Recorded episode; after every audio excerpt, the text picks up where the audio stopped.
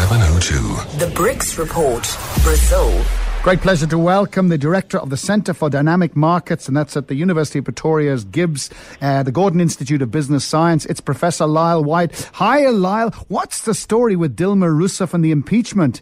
Yeah, morning, John. Now, this is an incredible story that we've covered extensively on your show, and um, it's really unfolding literally by the day. And what we heard last week was the Senate committee met last week Friday to vote on whether to recommend President Rousseff to be on trial uh, by the full chamber. Now, that, what that really means, though, John, is that uh, uh, this is all around the, the breaking of the budgetary uh, laws that she is uh, up for impeachment on, uh, and the process is expected to lead to her suspension from office as soon as next week. Now, only five of the 21 members of the committee have said that they will vote against sending Rousseff for the trial. So that basically means that the opposition have a comfortable majority, and they need, uh, which is needed to recommend the full Senate vote on Wednesday. So that's just taking place literally tomorrow.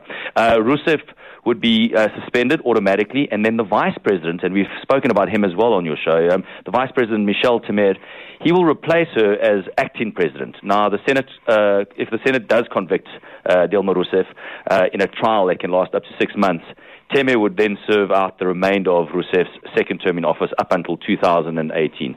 And, and John, in another twist to this, this uh, the saga, um, the the head of or the, the, the Brazil's House Speaker or the, the lower House Speaker, uh, who really headed up the whole impeachment process or the push to get her impeached. Uh, his name is Eduardo Cunha. He has now been implicated in corruption charges and has been suspended from the lower house as the speaker. Uh, Cunha will remain suspended indefinitely, and these are on uh, on charges of corruption as well. He has been implicated and is said to have uh, taken five million dollars of bribes in this nationwide Operation Car Wash. When Rousseff heard the news, uh, she she described uh, Eduardo Cunha, uh, Eduardo Cunha as a person devoid of moral principles and ethics, and Cunha responded in saying that this was a decision, a political decision, and that his newfound situation was and, and how's this one, John? Strange and challenging. It sounds uh, it sounds quite similar to some of the news that we've heard on this side of, of the Atlantic. Well, you've taken the words out of my out of my mouth. Now, what's the story with the downgrade? We've just survived one. What's the story with Brazil, Lyal? Yeah, these are constant evaluations that uh, credit ratings have. Now, obviously, we uh, kind of survived this one by Moody's, but Fitch, who actually, and Moody's, and both Moody's and Fitch downgraded Brazil in December. Fitch have once again lowered the country's credit rating, Brazil's credit rating, from a double B plus to a BB, and this is according to uh, the risk, or according to the risk agency, uh, Fitch. The country remains a negative prospect or perspective, as they refer to it, uh, and so more downgrades or downward revisions may occur. Uh, the downgrade of Brazil's rating reflects is reflected uh, through a deeper than anticipated economic contraction, failure of the government to stabilize the outlook for public finances, and sustained legislative gridlock and elevated political uncertainty that we are seeing right now in Brazil. And these are sapping domestic, all these, a combination of these are sapping the domestic confidence and undermining governability in that country. You know, John, what is very interesting is. Uh, all the gains that Brazil have made over the last 10 years, or the hype and the hope around the BRICS, have just been lost because Fitch is now placing Brazil back at the same levels that it was at at the start of 2006. So sad, eh? And the story with WhatsApp incredible story of this, John. WhatsApp, as we know, is probably one of the most used apps, applications, and platforms in the world. A Brazilian state judge ordered the mobile phone operator to block nationwide the, the, the extremely popular WhatsApp in, in Brazil for 72 hours. This took place last week, Monday. Uh, and people in Brazil were unable to use this, were unable to send and receive messages.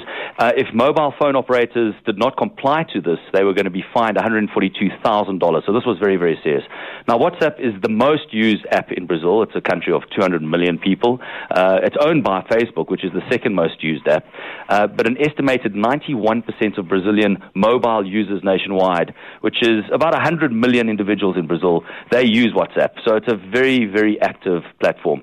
Um, now, the strange thing, John, is that, and the Facebook executives that commented on this, they said the way that information is encrypted from one cell phone to another, uh, there is no information stored that could be handed over to authorities. So WhatsApp WhatsApp are claiming that they, they cannot actually provide information uh, that, that the authorities are demanding. So this is a very, very interesting development.